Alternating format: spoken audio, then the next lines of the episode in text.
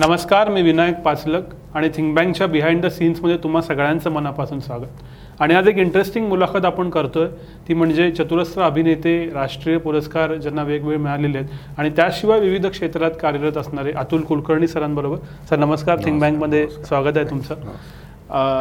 सरांची ओळख जरी अभिनेता म्हणून असली तरी आज माझा पहिला प्रश्न अभिनयाबद्दल असणार नाही आहे खरं तर ज्या पोस्टमधून ही मुलाखत करावी अशी ट्रिगर झाला तो म्हणजे सर तुम्ही एक काही दिवसांपूर्वी फेसबुकवरती पोस्ट टाकलीत की क्वेस्ट नावाची तुमची एक संस्था आहे आणि या संस्थेतून तुम्ही रिटायर होत आहे तर एखाद्या अभिनेत्यानं रिटायर होणं एखाद्या कामातनं हीच एक वेगळी गोष्ट आहे. त्याच्याविषयी मला यायचं आहे.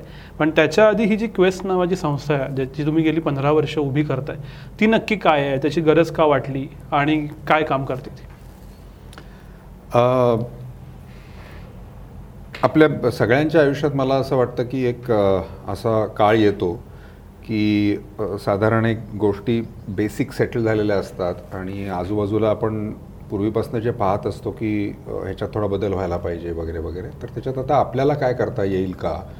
अशा पद्धतीचा एक आपल्याला विचार यायला लागतो. तर तसा जेव्हा माझ्या मनामध्ये किंवा माझ्या आयुष्यामध्ये तो काळ आला तेव्हा मी विचार करायला लागलो. तर मला असं वाटतं की आजूबाजूला गोष्टी जर बदलाव्यात असं वाटत असेल आपल्याला सगळ्यात महत्त्वाचं क्षेत्र आहे जिथे तुम्ही खरोखर काही करू शकता ते राजकारण. की तुम्ही राजकारणात असाल तुमच्याकडे पॉवर असेल आणि विल असेल बदला बदल करण्याची. तर त्याच्यासारखा इफेक्टिव्ह आणि लाँग टर्म बदल तुम्ही दुसऱ्या कुठल्या क्षेत्रात राहून करू शकत नाही. कारण नॅचरली तिथनं पॉलिसी मेकिंग होत असतं बदलत असतं. तर त्यामुळे तो खूप महत्त्वाचं क्षेत्र आहे असं मला वाटतं. पण त्याचबरोबरीने मला हेही वाटतं की तो ते एक प्रोफेशन आहे. हं. आणि चोवीस तासाचं प्रोफेशन आहे. आणि पार्ट टाईम अजिबातच करण्याचं ते प्रोफेशन नाही. तर त्यामुळे ते कितीही महत्त्वाचं असलं तरी मला माझ्या कामाचं जे स्वरूप आहे की जिथे माझा चेहरा हेच माझं प्रॉडक्ट आहे. हो. त्यामुळे मी स्वतः जर तिथे नाही गेलो तर मी पैसे नाही कमवू शकत. म्हणजे कारखाना सुरू आहे आणि मी कोणीतरी चालवत आहे असं नाही आहे माझ्या हो. बिझनेसमध्ये तर त्यामुळे मला राजकारणात आणि त्याला खूप इतर गोष्टींची आवश्यकता आहे. फार सिरियस प्रोफेशन आहे ते माझ्यामध्ये. तर ते सगळं शक्य नव्हतं. पण विचार करताना वाचन करताना वेगवेगळं मला असं वाटलं की नंतरचं ज्याला सेकंड मोस्ट इम्पॉर्टंट असं आपल्याला म्हणता येईल ते शिक्षण क्षेत्र आहे असं मला वाटतं. कारण भारतामध्ये एस्पेशली तुम्ही कुठल्याही समस्येचा विचार केलात आणि त्याच्या मुळाशी जायचा प्रयत्न केलात तर त्याचं मूळ हे चुकीच्या शिक्षण पद्धतीमध्ये आहे असं आपल्या लक्षात येईल. कुठलाही तुम्ही प्रॉब्लेम अगदी मोठ्यातल्या मोठा टेररिझमसारखा प्रॉब्लेम घेतलात किंवा अगदी काही छोटा किरकोळ रोजच्या आयुष्यात दिसणारा दारूसारखा समजा प्रॉब्लेम घेतलात तरी सुद्धा शिक्षण पद्धती ही. खूप महत्त्वाची आहे असं मला वाटतं मी साक्षरता वगैरे किंवा सुशिक्षित असे हे शब्द वापरत नाही आहे जाणीवपूर्वक. मी शिक्षण पद्धती असं म्हणतोय. की मुळात का आपण शिकवतोय? शिक्षण का? कशासाठी? ह्याच्या ज्या काही व्याख्या आहेत हं. त्या आपल्या क्लिअर आहेत का?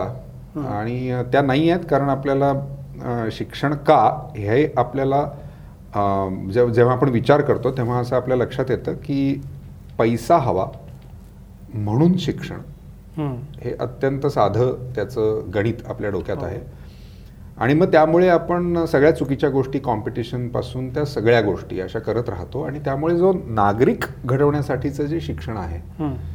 की अ, प्र म्हणजे सगळ्या मुलांमध्ये सर्वोत्तम मुलगा किंवा विद्यार्थी कोण? मुलगा किंवा मुलगी विद्यार्थी कोण? असं करणारी आपली शिक्षण पद्धती आहे. हं. प्रत्येक मुलामध्ये काय चांगलं आहे उत्तम आहे हे शोधणारी शिक शिक्षण पद्धती नाही आहे. ती हवी खरं तर. आणि असं जेव्हा तुम्ही एक रिस्पॉन्सिबल सिटीझन एक जबाबदार नागरिक तयार करण्याचा मोटो असतो ते खरं जे नाही आहे आपल्याकडे तर त्यामुळे ह्या सगळ्या समस्या निर्माण झालेल्या आहेत असं माझं मत आहे अजूनही. आणि त्यामुळे मी शोधायला लागलो की या क्षेत्रात काय करता येईल वगैरे वगैरे.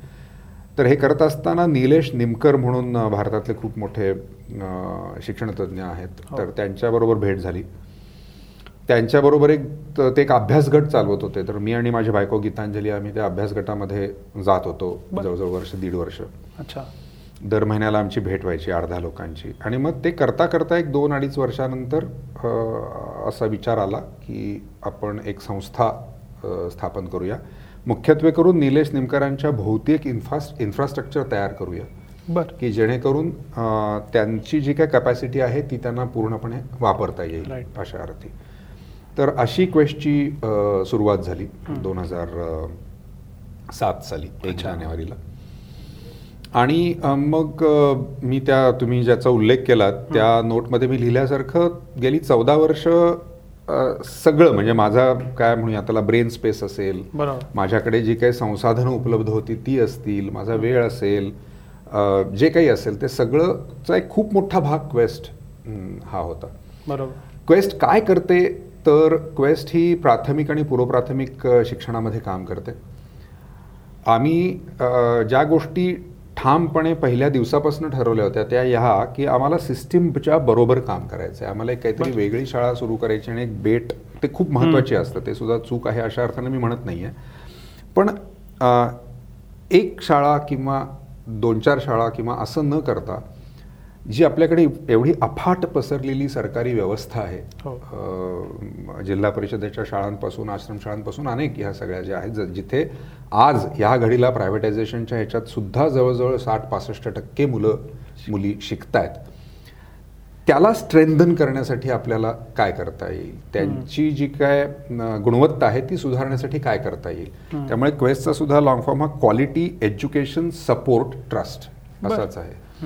त्यामुळे ह्या गुणवत्तेला वाढवण्यासाठी आपल्याला काय सपोर्ट करता येईल शिक्षकांना मुळात?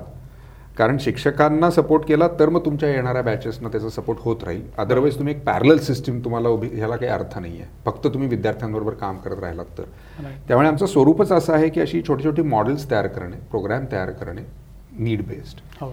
सर्वे वगैरे असं सगळं अभ्यास करूनच तो ठरवला जातो सगळं कुठे. गरज आहे काय गरज आहे कशी गरज आहे. आणि मग ठराविक काळ काम करून तिथून बाहेर पडायचं. आणि जिथे आपण काम करतोय ते इंडिपेंडंट झालं पाहिजे. त्या शिक्षकांनी ते स्वतः कॅरी फॉरवर्ड केलं पाहिजे अशी ही मूळ कल्पना आहे त्यामुळे पार अगदी अंगणवाडीपासून ते जवळजवळ आठवी नववीपर्यंत आम्ही हे काम करतो पण जे म्हणजे तुम्ही जसं उल्लेख केलात की तुमची स्वतःची ब्रेन स्पेस आणि तुम्ही स्वतःच एक प्रॉडक्ट आहात. तर कुठलाही अभिनेता किंवा विशेषतः ज्या जे स्वतःच प्रॉडक्ट आहेत अशी लोक त्यांच्या क- कालावधीमध्ये जास्तीत जास्त वेळ प्रोफेशनल आपल्याला कसा रिटर्न ऑन इन्व्हेस्टमेंट मिळेल याच्यावरती बघतात. आणि याच्यात समजा काही सामाजिक काम करायचं असेल तर एखादं डोनेशन देणं किंवा एखाद्या गोष्टीचं ब्रँड अँबॅसेडर बनणं किंवा एखाद्या गोष्टीला जशी जमेल तशी कडेनं मदत करणं असा एक टोन असतो.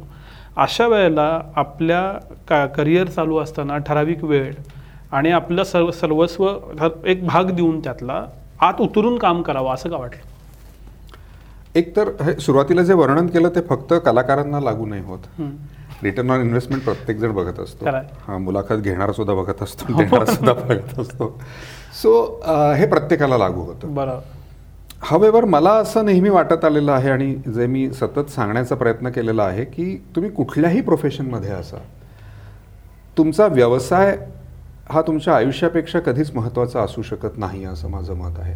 बरं. आयुष्यापेक्षा महत्त्वाचं मोठं काहीच असू शकत नाही.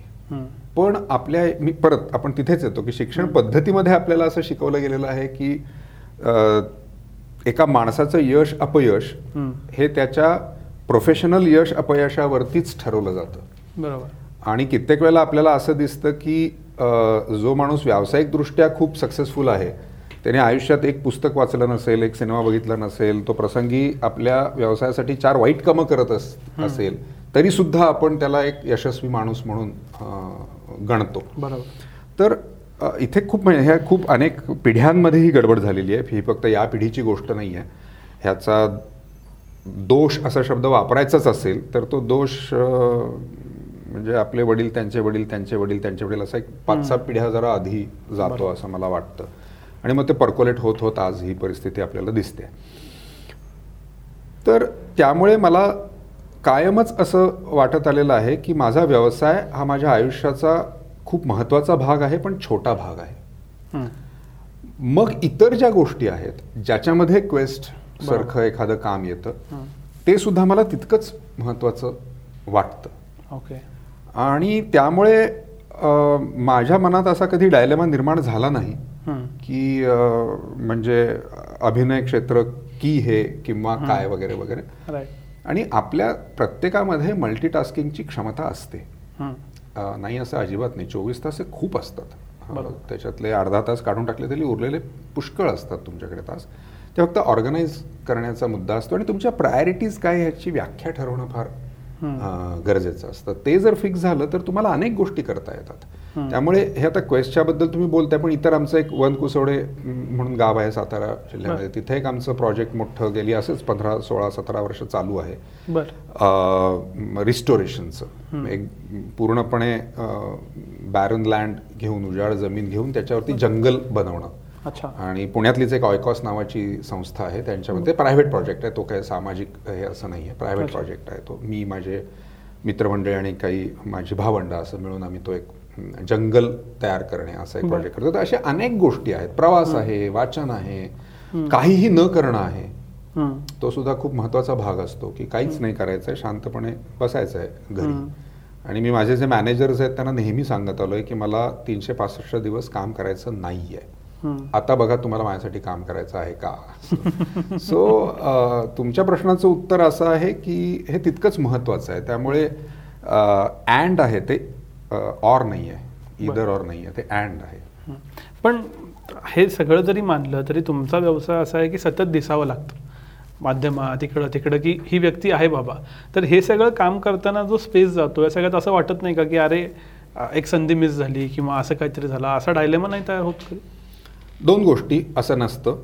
मी सतत दिसलोच पाहिजे वगैरे. ह्या खूप म्हणजे काय म्हणूया त्याला अनेक गैरसमज जे काय आमच्या क्षेत्राबद्दल आहे त्यातलंच हे आहे. कारण तुम्ही जरासं आपण दोन मिनटं शांत बसून विचार केला की आपल्याला सतत दिसणारी माणसं आहेत ती खरोखर या क्षेत्रात आपण त्यांचं काम बघणं प्रेफर करतो का किंवा काय करतो का तर तुमच्या असं लक्षात येईल की नाही अरे तो एक वेगळा लॉट आहे की जो सतत दिसतो आणि ते एक प्रोफेशन आहे. ज्याच्याबद्दल पूर्ण मला आदर आहेच. परंतु हे काही खरं नाही की असंच असायला लागतं असं काही खरं नाही आहे हं. आपल्याकडे अशी अनेक उदाहरणं आहेत की जे दोन दोन तीन तीन वर्षात एक सिनेमा करतात आणि. व्यवस्थित असतात तरीसुद्धा लोक त्यांच्या पुढच्या सिनेमाची वाट पाहतात सो ते काही खरं नाही दुसरा भाग जे मी आत्ता सांगितलं तोच आहे. की मला हेही जर तितकंच महत्त्वाचं वाटत असेल. आणि जर तुम्ही म्हणताय ते आपण खरं धरलं की माझी एखाद दुसरी संधी जर जात असेल हं. तरी सुद्धा जेव्हा मी असं म्हणतो की ह्या दोन्ही गोष्टी माझ्यासाठी महत्त्वाच्या आहेत. त्यामुळे काही वेळेला इकडे काहीतरी लॉस होईल काही वेळेला तिकडे काहीतरी लॉस होईल. बरोबर. तर that's all part of the game I guess पण आता संस्था उभी करणं काम उभं करणं आणि ते सिरियसली वेळ देऊन जीव ओतून उभं करणं आणि याच्यानंतर त्यातनं रिटायर होणं. तर रिटायर होणं ही सोपी गोष्ट नसती आणि ते सुद्धा अजून you have a good time to invest on तर अशा वेळेला हा निर्णय कसा घेतला गेला की रिटायर व्हायचं आणि ठरवून रिटायर व्हायचं? हा सुद्धा खूप आधी घेतलेला निर्णय आहे. म्हणजे फक्त क्वेस्टच्या बाबतीत असं नाही कारण ती एक काय म्हणूया त्याला एक- जनरल आयुष्याचं तत्वज्ञान म्हणून मी त्याच्याकडे खूप वर्ष आधीपासून पाहतो आहे. मला माझं आपल्याकडे जी आश्रम व्यवस्था ज्याला म्हणतात की ब्रह्मचर्य आश्रम गृहस्थाश्रम वानप्रस्थ संन्यास निर्वाण वगैरे वगैरे तर ह्याच्याकडे आपण जर एका आधुनिक परिप्रेक्षातनं जर पाहिलं. तर मला असं वाटतं की हे सगळं काय आहे तर ही मुख्य कल्पना अशी आहे की दोनच गोष्टी निश्चित आहेत माणसाच्या आयुष्यामध्ये. एक म्हणजे मृत्यू आणि तु- तुम्ही डिट्रिओरेट होत मृत्यू. म्हणजे तुमचं शरीर मन डोकं सगळं हळूहळू हळूहळू कमी कमी तुमचे त्याची स्ट्रेंथ होत मग मृत्यू. जर तुमचा नॅचरल डेथ असेल तर. ह्या दोनच गोष्टी नक्की आहेत. तर आणि तुम्ही जर असं लक्षात घेतलं की कुठलंही तत्वज्ञान घ्या किंवा ह्या ज्या माणसानं निर्माण केलेल्या देव धर्मापासून सगळ्या संकल्पना घ्या या सगळ्याची सुरुवात त्या दोन मुद्द्यांपासून आहे. जर मृत्यू नसता आणि माणसाच्या शरीराचा क्षय नसता तर ह्यातलं काही नसलं असतं. गरजच उठली नसती. तर ते प्रश्न गंभीर तिथे होतात की मृत्यू हे जर नक्की आणि तो कधी आहे माहिती नाही आणि मृत्यू नंतर काही माहिती नाही तर मग आत्ता जे मी करतोय त्याचा काय अर्थ आहे? असा सगळा तो प्रकार सुरू होतो. तर तो हे निश्चित मानून तुमच्या आयुष्याचे सेक्शन्स करणं तुमच्या वय आणि जबाबदारी आणि आर्थिक परिस्थिती वगैरे वगैरे प्रत्येकासाठी ते वेगळं असेल. त्याचं काही असं गणित नाही घालता येत. तर ही त्याची मूळ संकल्पना आहे असं मला वाटतं. की असं उलटं तुम्ही त्याचे सेक्शन्स करत या. आणि मग जे काही तुम्ही एक रफली ठरवलं असेल की वय म्हणा किंवा तुमच्याकडे असलेलं सेविंग म्हणा किंवा तुमच्याकडे तुमच्यावर असलेल्या जबाबदाऱ्या म्हणा या सगळ्याचं कॉम्बिनेशन करून तुम्हाला एक साधारण असं एक रिलेसारखं करावं लागतं की तुम्ही तुमच्या पुढच्या सेक्शनची तयारी आधी करावी लागते. आणि मग त्या सेक्शनमध्ये गेलात की त्याच्या पुढच्या सेक्शनची तयारी करत करत करत करत तुम्ही अशा पॉईंटला पोचायला पाहिजे मृत्यूपर्यंत की जिथे तुम्हाला काहीही करायला हवंय असं असता कामा नये किंवा झाईल होईल न होईल त्याने काही फरक पडणार नाही अशा स्टेजला तुम्ही पोचू शकताय का? की हां चला चाललो येतो हां असं म्हणून तुम्ही जाऊ शकणार आहात का?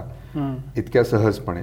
ती मानसिक आणि बौद्धिक तुमची अवस्था असू शकणार आहे का? शारीरिक अवस्था तुमच्या हातात नाही आहे बरोबर. तर ही तयारी मला असं वाटतं की अत्यंत महत्त्वाची आहे.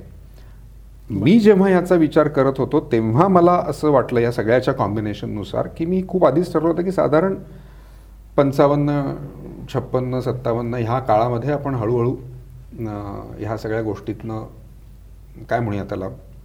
Retire lack of better word retire होऊया. म्हणजे आपल्याकडे म्हणूनच मी हा शब्द वापरायला घाबरतो का? कारण आपण रिटायर निवृत्त किंवा असं सगळं म्हटलं की एकदम आपल्याला ते पेन्शनर आणि मग तू काय संप ते तशी कॉन्सेप्ट नाहीये ही. ही कामात होणाऱ्या बदलाची कॉन्सेप्ट आहे. तुमच्यावर असलेल्या जबाबदाऱ्यांमध्ये होणारे बदल घ्यायच्या जबाबदाऱ्यांमध्ये बदल हा त्याचा भाग आहे. म्हणजे तुम्ही घरीच बसलायत आणि आता तुम्हाला काहीच करायचं नाही आहे किंवा ते निगेटिव्ह हे आहे त्याला तर तो मुद्दा नाही आहे. बरोबर. त्याच्यामागे. सो सांगायचा मुद्दा हा की मी हे आधीच ठरवलेलं होतं की साधारण या वयाच्या या टप्प्यामध्ये आपण जे काही करत आहोत गेली चौदा पंधरा वर्ष त्याच्यातनं हळूहळू बाजूला व्हायचं आपण. बरोबर. आणि काहीतरी नवीन गोष्टी एक्सप्लोर करायच्या. त्या काय करायच्या कुठे करायच्या कशा करायच्या त्याचं सुद्धा प्लॅनिंग आहेच. तर त्यामुळे हा एका मोठ्या स्कीमचा भाग आहे. हा अचानक काहीतरी निर्माण झालेला भाग नाही. आणि म्हणूनच क्वेस्टमध्ये मी गेल्या दोन अडीच वर्षापूर्वीच हे डिक्लेअर केलेलं होतं की मी साधारणपणे या दोन हजार एकवीस बावीसच्या दरम्यान मी रिटायर होईन असं. आणि त्यामुळे आम्ही तशी तयारी पण सगळी गेले कित्येक महिने करत होतो. बरोबर. सो सांगायचं म्हणजे मुद्दा की हा फिलॉसॉफिकल डिसिजन आहे. हा असा काहीतरी पिन पॉइंटेड क्वेस्टसाठी फक्त असा डिसिजन नाही. आपण मला इथं दोन गोष्टी सुचतात. एक तर बदल तसा आवडत नाही. कम्फर्ट झोन आपला तयार झालेला असतो कुठल्याही कामामध्ये. तर तुम्ही जे म्हणताय की प्लॅन करून ठरवून गोष्टी बदलणं हे हे तुम्हाला जमलं पण जम जमताना दिसतं तर त्याचं हे काय? नाही तर लोक कम्फर्ट झोनमध्ये आहे ना आता मी तीस वर्ष करतोय तुमची ॲक्टिंग छान आहे तर ते का असं? म्हणजे हे हे कसं जमलं? मला खूप असं वाटतं की मी माझ्या कुठल्याही ह्या बाकीच्या गोष्टी मी जो पाळत नाही आणि त्या फार पॉझिटिव्ह म्हणजे उदाहरणार्थ ह्या ज्या मानवनिर्मित संकल्पना आहेत देव धर्म जात रिच्युअल्स सगळी जी आपली आहेत वगैरे वगैरे ते एकदा तुम्ही त्यातनं ते मोकळं होणं आहे असं मला वाटतं. कारण माझा हा प्रवास आहे. मी अचानक जन्मल्यापासून असा नाही आहे मी अत्यंत एका दुसऱ्या टोकाला होतो खरं सांगायचं तर. आणि मग वा वाचन करत विचार करत आणि हे सगळं तुमच्यासमोर आहे. तुम्ही जर बघायचं ठरवलं तर हे सगळं तुमच्यासमोर आहे. आणि ते तुम्ही बघत राहिलात की तुमच्या आपोआप लक्षात येतं की हे सगळं कसं स्वार्थापोटी माणसानं निर्माण केलेल्या ह्या सगळ्या गोष्टी आहेत. आणि त्या नाहीत असं तुम्ही एकदा काढून टाकल्यात बाजूला की मग तुम्ही राहता फक्त. आणि फक्त तुम्ही असलात आणि तुमचं तुम्हाला काय म्हणूया आयुष्य जगायचं आहे. तुमचं तुम्हाला याचा अर्थ फक्त तुम्ही. कुटुंब बिटुंब हे सुद्धा आपण सगळं आर्टिफिशियली निर्माण केलेल्या गोष्टी आहेत. म्हणजे अनेक त्या बाबतीत मी लेख वगैरे पण लिहिलेले आहेत पण ही व्यवस्थाच मुळात शेतीचा शोध लागल्यानंतर गेल्या दहा हजार वर्षातली ही व्यवस्था आहे इन्क्लुडिंग मोनोकॅमी तर त्यामुळे एकदा काय हे जे सगळं धुरळं आहे ना तो तुम्ही खाली बसवलात की तुम्हाला खरी सत्य परिस्थिती काय आहे ती लक्षात येते की फक्त तुम्ही आहात. आणि तुमच्या पद्धतीने एक आनंदानी किंवा एक समाधानाने आनंद हा चुकीचा समाधानाने आयुष्य कंटेंटेड आयुष्य जगणं हा तुम्ही एकदा दिशा ठेवलीत की हे खूप सोपं आहे असं मला वाटतं. तो कम्फर्ट झोन हा अत्यंत अप्रतिम शब्द आहे. कारण कुठल्याच बाबतीत आपल्याला तो सोडायला आवडत नाही. पण त्याचा दुसरा धोका असा आहे कम्फर्ट झोन ना हे दलदलीसारखं असतं. की ते सुरुवातीला तुम्हाला अगदी पायाला छान मऊ चिखल वाटतो पण ते हळूहळू तुम्ही कधी. आत त्याच्या धसायला लागता हे तुम्हाला कळत नाही. आणि एस्पेशली मॉडर्न टाइम्समध्ये की जेव्हा तुम्ही इन्व्हेस्टमेंट्स करता हे करता ते करता एका पॉईंट नंतर तुम्हाला मी सगळ्या सोसायटीच्या सेक्शन सेक्शनबद्दल बोलत नाही आहे पण एक जे ज्यांना त्यांच्या कल्चरल कॅपिटल ज्यांना मिळालेलं आहे. की जे भारतात दुर्दैवाने ठराविक काय म्हणूया त्याला वरच्या स्तरातल्याच जातव्यवस्थेमधल्या वरच्या स्तरांना लोकांनाच ते मिळालेलं आहे ते कल्चरल कॅपिटल. त्याच्या जोरावरती तुम्ही ह्या पद्धतीचं आयुष्य जगू शकता. पण त्याचा दुसरा भाग मी आत्ता म्हणालो तसं की तुमचं मेंदू काम करणं थांबवतो. आणि त्या कम्फर्ट झोनचं ते असतं. म्हणजे कम्फर्ट झोन म्हणजे ते आमच्या व्यायामात आमचे परोळेकर सर नेहमी सांगतात की तुम्ही ठरवून रोज एकाच मार्गावरनं चाळीस मिनिटं चालत राहिलात असं जर मी ठरवलं मी रोज पंचेचाळीस मिनिटं चालतो आणि आपण असं बघतो की वर्षानुवर्ष लोक चालतायत आणि पण त्यांच्या शरीरात काहीच फरक पडत नाही. त्याचं कारण असं की एका पॉईंट नंतर तुमच्या शरीराच्या लक्षात येतं की अच्छा हेच होणार आहे का रोज? ओके. ते थांबवतं. त्याच्यानंतर तुमचं हे करणं. आणि तुम्हाला त्याला चॅलेंज करत राहावं लागतं सतत. कारण त्याचा धर्मच मुळात हा आहे की मी तोशी स्वतःला लावून घ्यायची नाही. एकदा मला कळलं की अच्छा एवढी एनर्जी वापरली जाते तर मी बरोबर तेवढी देऊन मग मी हे करणं थांबवतो. स्वतःला त्रास देणं. तसं हे आहे. की हा कम्फर्ट झोन हा आपला मूळ काय म्हणूया त्याला. स्वभाव आहे. इट्स आर इन्स्टिंक्ट बरोबर बरोबर. पण ते काही फार मला नाही वाटत की योग्य इन्स्टिंक्ट आहे एस्पेशली आधुनिक ह्याच्यामध्ये व्याख्यांमध्ये. आणि जगण्याच्या पद्धतीमध्ये. म्हणजे आय हॅव नॉट रॉंग मला तुमचा एक झपाटले पण ते जाणते पण हो. मधला लेख आठवतोय तो याच सगळ्या प्रोसेसमध्ये सांगतो. तर आमच्या प्रेक्षकांसाठी ही जी प्रोसेस होती ज्यात तुम्ही आत्ता हे सगळं कम्फर्ट झोन सोडणे आत्ता आम्ही त्याला इंजिनिअरिंगच्या भाषेत लाईफ स्किल्स म्हणतो तुम्हाला जॉब सातदा बदलायला लागणार आहे वगैरे वगैरे. तर यातले मेन टप्पे किंवा मेन असे घटक कोणते होते की ज्यानं तुमची ही घडण होण्यात मदत झाली? मी मगाशी म्हणालो तसं की ह्या सगळ्या समजुतीतनं बाहेर पडणं की हे असं काहीतरी आहे जे मला कंट्रोल करते ज्यांनी मला जन्माला घातलंय आणि जो कोणीतरी वर बसून मला काहीतरी करतोय ज्याची पूजा अर्चा केली की माझं भलं होईल किंवा मी नाही केली तर नाही होणार प्रसाद नाही घातला तर माझं नुकसान होईल आणि माझं घर जळेल आणि बोट बुडेल वगैरे वगैरे. ह्या सगळ्या ही हे आहेत. म्हणजे फार हा हे धोक्याचे सगळे म्हणजे आपण वेगवेगळे जे शोध लावलेत मानवानं की जे पुढे जाऊन आपल्याला कळलं की हे फार चुकीचे शोध होते. तसा हा शोध आहे असं माझं मत आहे. आणि तो एकदा बाजूला करणं आणि त्याच्यासाठी हा सततचा झगडा आहे. इट्स अ कॉन्स्टंट रिबेलियन तो तुम्हाला एकदा मला कळलं म्हणजे असं नाही होत. तुम्हाला ते रोज कारण इतकं ते पसरलेलं आहे आजूबाजूला आणि ते इतकं. तुमच्या अंगावर येऊन आदळतात ह्या गोष्टी की तुम्हाला त्याच्यावरती रोज तुम्हाला झगडावं लागतं बाहेरच्या जगाशी स्वतःशी जरी नसलं तुमचं झगडणं थांबलं तरी सुद्धा. हा मला खूप मोठा भाग वाटतो ओके हे सत्य सत्य सत्य अंतिम सत्य काय तर अंतिम सत्य तू एकटास हम्म. हे अंतिम सत्य आहे आणि तू मरणार आहेस आणि तुझं शरीर डिटोरेट होऊन तू मरणार आहेस आता डिझाईन कर बरं तुझं आयुष्य की कसं तुला समाधानाने जगता येईल हसत. हे अंतिम सत्य आहे माझ्या मते. आणि ते सोपं आहे अत्यंत आणि ते खरं आहे. ही प्रोसेस खूप महत्वाची आहे असं मला वाटतं. आणि त्याच्यानंतर हा व्यक्तीचा प्रवास आहे प्रत्येक. त्याच्या त्याच्या स्वभावाप्रमाणे त्याच्या प्रोफेशनप्रमाणे मी म्हटलं तसं त्याच्या जबाबदाऱ्यांप्रमाणे. काय काळात तुम्ही जगताय त्याच्याप्रमाणे. आत्ताच्या सारखं एखादं काहीतरी असं जागतिक संकट आलं करोनासारखं की ज्याच्यामध्ये तुमच्या आयुष्याचं पूर्ण प्लानच्या प्लान उद्ध्वस्त होऊ शकतो कित्येक जणांच्या आयुष्याचा बरोबर किंवा तुम्ही इतक्या डिसएडव्हान्टेजेसमध्ये जन्मलेले असता. सोशली बरोबर की ते तुमच्याकडे काहीच नसल्यामुळे तुम्हाला सतत एक झगडा करावं लागणं आयुष्याशी. असंही काहीतरी एक निगेटिव्ह तुमच्या याच्यात असू शकतं पण या सगळ्यातनं जे काही असेल त्यातनं मार्ग काढत का होईना ही गोष्ट आधी हे सगळं लोढणं बाजूला काढायला पाहिजे हे मला वाटतं ही पहिली स्टेप आहे. दुसरी स्टेप तुम्ही तुमच्या व्याख्या ठरवणं की मला नक्की काय हवंय? आणि माझ्या व्याख्या ह्या मी ठरवल्यात? का दुसऱ्यांनी कुणीतरी ठरवल्यात माझ्यासाठी? म्हणजे ठरवतो आपणच पण दुसऱ्याकडे बघून ठरवतो. की मला काय हवंय? तर हे त्याच्याकडे ते आहे म्हणून मला हे हवंय. हे. कुठेतरी मनात असणं ह्याचा अर्थ असा की दुसऱ्यांनी कुणीतरी व्याख्या ठरवणं तुमच्या. बरोबर. हा सुद्धा कॉन्स्टंट रिबेलियन आहे.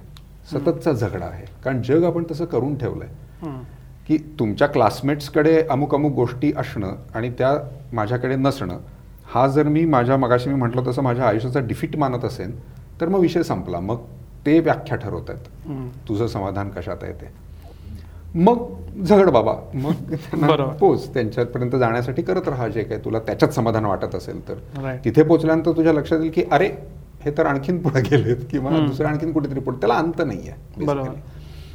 तर हे ऐकताना कदाचित फार मोठं अध्यात्म आणि फिलॉसॉफी वगैरे वाटेल पण भारतामध्ये तेही फार करून ठेवलंय की अध्यात्म ही फारच अवघड गोष्ट आहे ती काही जणांनाच जमते वगैरे असं त्याला ग्लोरिफाय करून ठेवलंय हम्म. आणि त्यामुळे ते अप्राप्य वगैरे हे जे शब्द.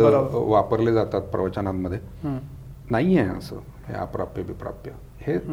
ह्या इयत्ता आहेत आपल्या कशा. पहिली ते पी एच डी पर्यंतच्या इयत्ता असतात बरोबर तशा ह्या एक एक एक एक पार करत जायच्या इयत्ता आहेत आणि त्याच्यासाठी विपुल लिखाण करून. ठेवलेलं आहे अनेक लोकांनी. त्याच्यामध्ये त्या पद्धतीचं आयुष्य जगणारी अनेक लोक तुमच्या आजूबाजूला असतात. फक्त आपण फॅशन करून ठेवली आहे की त्यांना अयशस्वी म्हणणं काही लोकांना. की त्यांनी. जर लौकिक अर्थाने जर ते यशस्वी नसतील पण एक छान हसत जगत असतील तरी सुद्धा अच्छा हे नाही आहे का? किंवा अमुक ठिकाणी ॲड्रेस आहे का? गाडी कुठली? अच्छा ही आहे का? मग. हा सक्सेसफुल नाही वगैरे वगैरे. तर मला असं वाटतं की ही क्लॅरिटी येणं तुमच्या व्याख्यांची. हा त्याचा दुसरा भाग आहे. बरोबर. त्यामुळे आधी असलेली जळमटं काढून टाकणं. आणि मग तुमच्या व्याख्या क्लिअर होणं. हे दोन मार्ग आहेत आणि मग मात्र प्रत्येकाचा आपापला मार्ग आहे. मार्ग आहे. त्याच्यातनं पंथ करण्याची अजिबात आवश्यकता नाही. कुठल्याही प्रकारचा. नाही हे खूप इंटरेस्टिंग आणि समजून घेण्याजोगं पण आहे. पण याच्यात मगाशीच्या विषयाच्या धाग्याला धरून एक मुद्दा मला आवर्जून विचारायचा आहे. तो म्हणजे असे जे कनोटेशन्स आहेत त्यातलाच एक भाग असा आहे समाजाच्या दृष्टीनं की समाजसेवा ही सेकंड इनिंग असते. पहिली इनिंग झाली की मग समाजसेवा करायची आणि दुसरं मग ती तह हयात करत राहायची. तर ह्याच्याकडं आता तुम्ही अजून एक काहीतरी इनिंग खेळाल तर ही सेकंड इनिंग न ठेवणं आणि तह हयात आपलं काम समाजाला देणं आणि त्याचं एक ग्लोरिफिकेशन ह्या सगळ्या धारणांकडे तुम्ही कसं बघता अर्ध्या प्रश्नाचं उत्तर मी मगाशी दिलं. की मला हे मुळात वाटतच नाही की एक संपूर्ण मग हे. सेकंड इनिंग वगैरे वगैरे तो माझ्या आयुष्याचाच भाग आहे असं. मला वाटतं त्यामुळे जे मगाशी मी बोललो हो. आता बाहेर पडणं हे खूप महत्वाचं एस्पेशली जो संदर्भ तुम्ही देताय सामाजिक हो.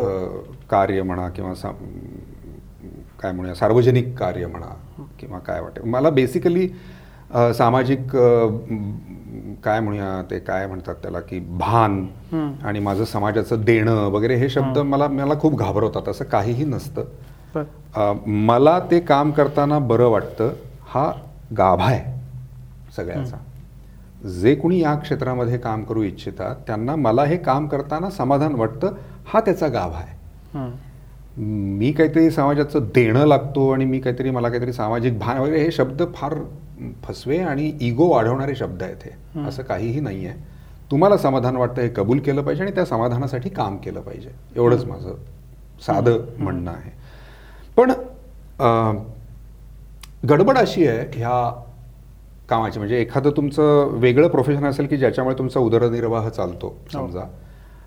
पण एखादं सार्वजनिक क्षेत्रातलं काम आहे किंवा त्याला त्याला इतकं ग्लोरिफिकेशन आहे आपल्या सगळ्याच म्हणजे जगभर. त्या ह्याला की त्या ग्लोरिफिकेशनचा म्हणून एक तुमच्यावरती परिणाम होत असतो नकळतपणे कितीही निस्वार्थी वगैरे शब्द वापरा तुम्ही कितीही काही शब्द वापरा मी निस्वार्थी आहे ह्याचाही इगो असतो हेच आहे की ते खूप चांगलं चांगलं लिहून ठेवलं आहे आपल्या ज्याला अध्यात्म म्हणतात अशा. ह्याच्यामध्ये परंतु त्याला हार फुलं उदबत्त्या आणि ते सगळं त्या धुरात झाकलं गेलं आहे एनिवे पण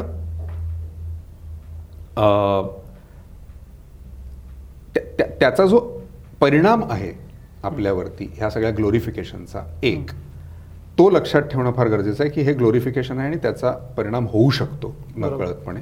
आणि दुसरी गोष्ट अशी आहे की हे मुळातच पब्लिक चॅरिटेबल ट्रस्टच्या अंडर येणारं काम आहे. म्हणजे काय आहे?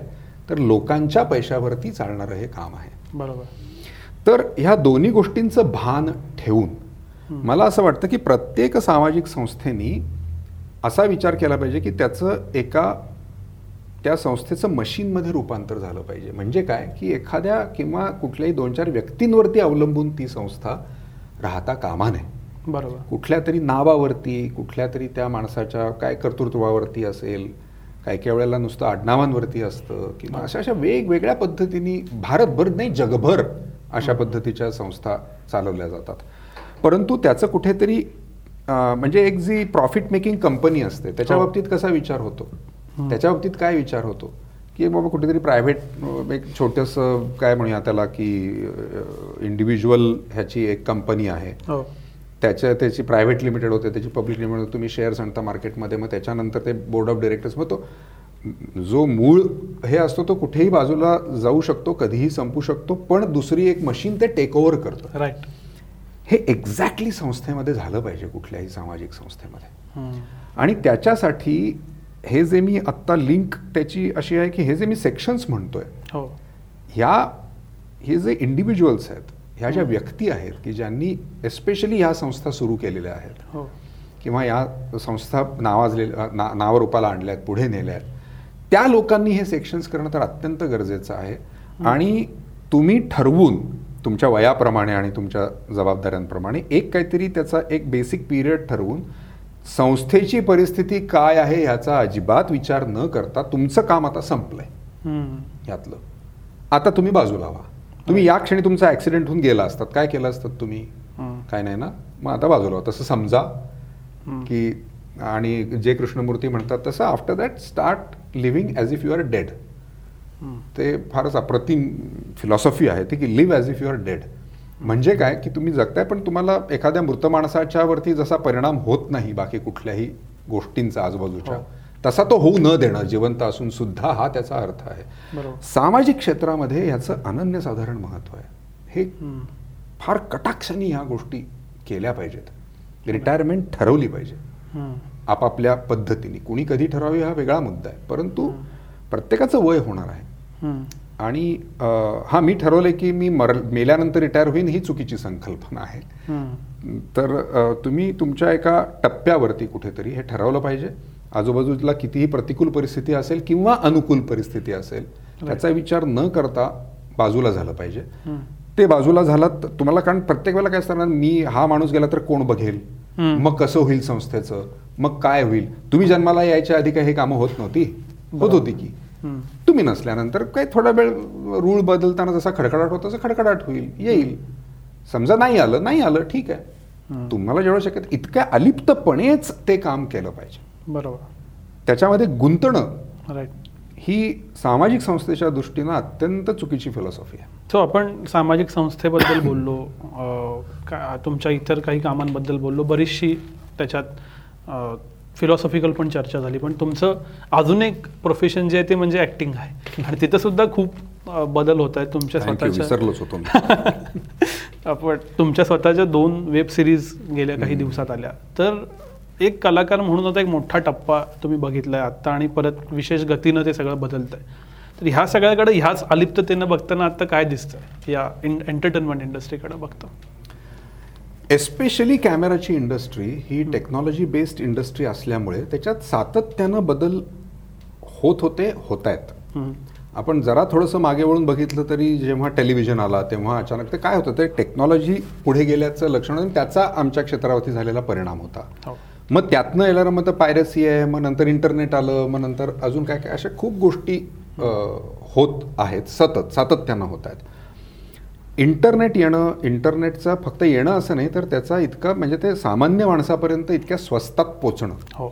हा एक म्हणजे फार प्रचंड कुठल्यात फक्त आमचं क्षेत्र नाही प्रचंड अनेक क्षेत्रामध्ये तुम्हाला ठाऊकच आहे तुम्ही अनेक वेळेला त्या बाबतीत बोललेला आहात अनेक लोकांशी खूप मोठं हे आहे. त्यामुळे सांगायचा मुद्दा असा की कॅमेराचं क्षेत्र एस्पेशली हे टेक्नॉलॉजीशी रिलेटेड असल्यामुळे त्याच्यात सतत बदल झालेले आहेत आणि होत राहणार आहेत जितक्या वेगाने टेक्नॉलॉजी बदलेल तितक्या वेगाने आमचं क्षेत्र हे बदलत राहणार आहे.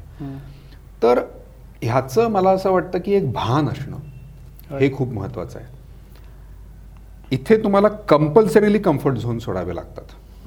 आमच्या क्षेत्रामध्ये की बदल होतातच आहेत म्हणजे त्याच्यात तुम्हाला काही इलाजच नाही आहे आता वेब शोज जसं हो. तुम्ही आता म्हणालात की तीन वर्षापूर्वीपर्यंत इतकं प्रमाण नव्हतं त्याचं जितकं. आज आहे त्यात करोना आल्यानंतर जे काय एक प्रचंड कन्झम्पशन झालं हो. त्याचं त्याच्यामुळे म्हणजे आता सगळं बघून संपलं लोकांचं आता निर्माण काही इतक्या. प्रचंड प्रमाणात सध्या काम सुरू आहे होतं आहे आणि त्याच्यामध्ये नॅचरली त्यामुळे इन्व्हेस्ट करतायत लोक कारण सी पैसा ही अशी गोष्ट आहे की ती असतेच. तो नष्ट होत नसतो. अगदीच काहीतरी तुम्ही वेडावाकडा निर्णय घेतला तरच तो होतो. अदरवाईज ते त्याचं स्वरूप ती एनर्जी आहे ना तो त्याचं स्वरूप बदलत असतं. कधी याच्याकडे असतो कधी त्याच्याकडे असतो कधी या क्षेत्रात असतो कधी त्या क्षेत्रात जातो असं असं ते होत राहतं. त्यामुळे तो जो पैसा होताच त्याला जेव्हा कळलं की अरे या क्षेत्रात आता पुढे चांगलं आहे खडाक्कन तिथे त्यामुळे पैशाची कमी नाही आहे. त्या. क्षेत्रामध्ये. कारण कन्झम्पशन तेवढं दिसतंय समोर नंतर. बदललेल्या एकूण सगळ्या हो. लोकांचं जे कन्झ्युमर बिहेवियर आपण ज्याला म्हणतो ते बदललंय जे काय आता त्याच्यामुळे सो हे हा शेवट नाही आहे. आणि हा फार वेगाने बदलणार आहे म्हणजे ज्या वेगाने समजा सिनेमा होता आणि टेलिव्हिजन आला आणि मग हळूहळू ते व्हिडिओज आले व्हिडिओ कॅसेट्स हो. आले आणि मग पायरसी आली वगैरे हा जो वे- त्याच्या कित्येक पटीनी आता हे ह्याच्या पुढचे बदल होत राहतील किंवा आता गेल्या दोन तीन वर्षात झालेले बदल आहेत? हो. त्यामुळे तुम्हाला ह्या गोष्टीचं भान असणं कलाकार म्हणून हे फार गरजेचं आहे. कारण व्ही. शांताराम म्हणायचे असं मी एका ठिकाणी वाचलं होतं की सिनेमा हा ऐंशी टक्के धंदा आणि वीस टक्के कला आहे. बर. कारण सिनेमा ही सगळ्यात महागडी कला आहे. सगळ्यात महागडी कला आहे. त्याच्याबद्दल तुम्ही एका ठराविक काळानंतर तुम्हाला रिटर्न्सचा विचार विचार करावाच केल्याशिवाय तुम्हाला ती कला निर्माणच करता येत नाही. कारण त्याच्यात हेवी इन्व्हेस्टमेंटवाली ती कला आहे. तर म्हणून मला असं वाटतं की आमच्या क्षेत्रामध्ये हे अत्यंत गरजेचं आहे ह्या ह्याच्याकडे सतत कॉन्शियसली पाहत राहणं. अजाईल सतत असणं. सतत कॉन्शियस असणं की काय होतंय तर माझा बघण्याचा दृष्टिकोन हाच आहे त्याच्याकडे की सावध राहा बघत राहा. नवीन गोष्टी शिकत राहा त्या समजावून घ्या. आणि फक्त टेक्नॉलॉजी बदलली माझं आता डिजिटल आलं म्हणून मी बदललं किंवा वेब आलं म्हणून बदललं असं टेक्नॉलॉजिकली समजून घेणं असं नाही तर त्याची जी आर्थिक बाजू आहे. कन्झ्युमर बिहेवियर आहे त्याचं फ्युचर काय आहे.